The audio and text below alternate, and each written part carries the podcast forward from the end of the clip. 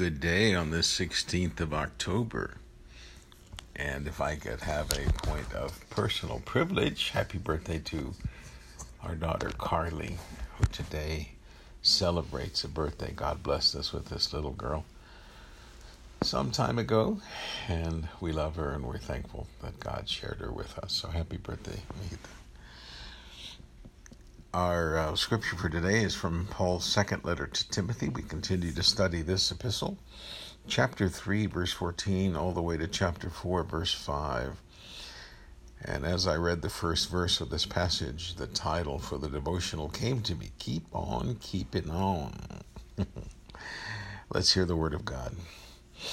Verse 14.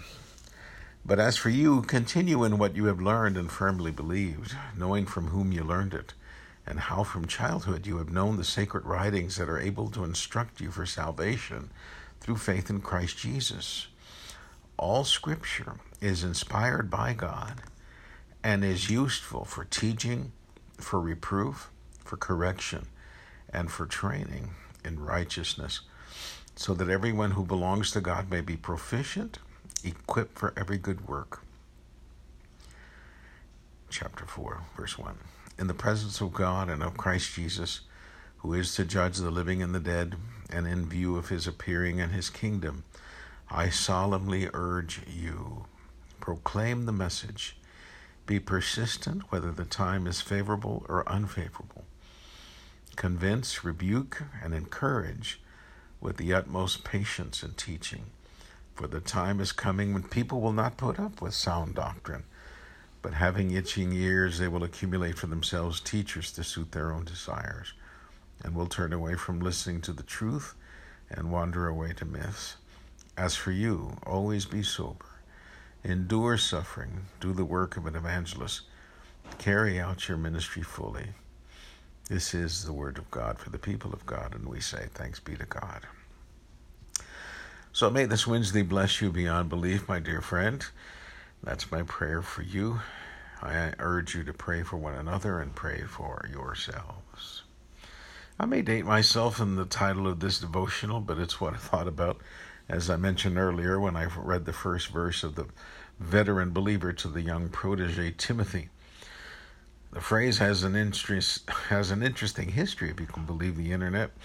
Some say the phrase comes as early as the 1910s, as was used by, all entities, the Salvation Army.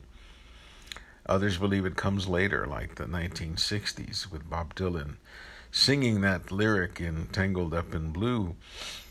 And others who say some people just change the closely related keep on trucking by saying keep on keeping on. But what Paul is telling Timothy is to keep the faith going. Keep on keeping on with what you believe.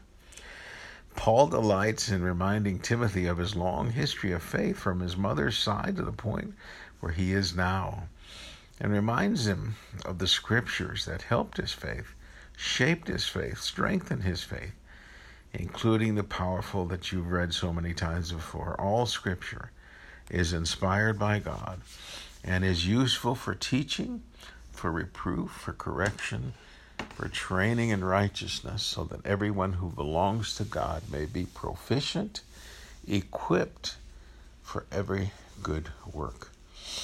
If you use your Bible, you're going to get the tools you need just to live life and to bless life and to bring life in abundance to others that don't know it. But you got to use your Bible.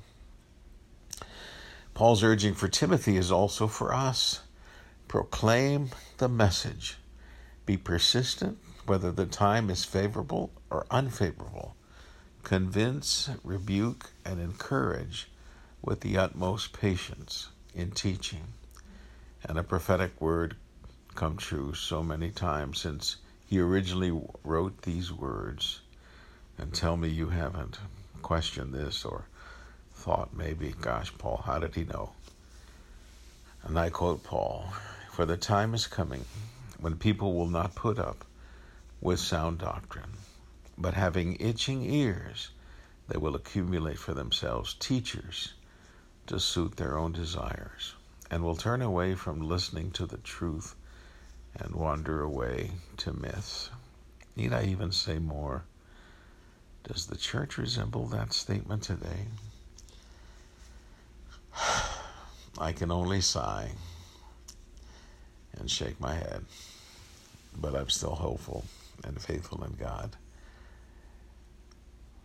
Many say the church is dying because she has failed to relate to the issues of the day in a more pleasant way. And some churches bring in their so called prophets, or as Paul said, accumulate for themselves teachers to suit their own desires that'll scratch that itch that they have in their ears because they desire a more acceptable word. They desire something that will help them have the results, but have they? Even in Paul's days, challenges from other theologies and beliefs threatened the established church. Thus, this letter to Timothy and to us. Keep on keeping on with what is true and right and affirming and life giving. The scriptures that show us what Jesus can do for us, through us, and with us.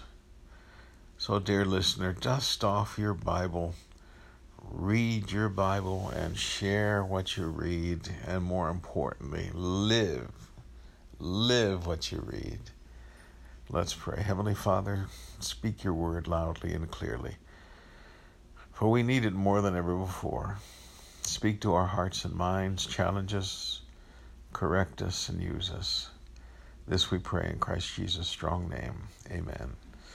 I pray you have a great and blessed day in the Lord, and I pray that you really truly would share a Bible verse with someone at Ramden today. Just blow their mind by showing them what you know by heart. And I hope you go beyond Jesus wept. Find a verse that blesses somebody today. Receive my blessing of love. I'm Pastor. God bless you and keep you.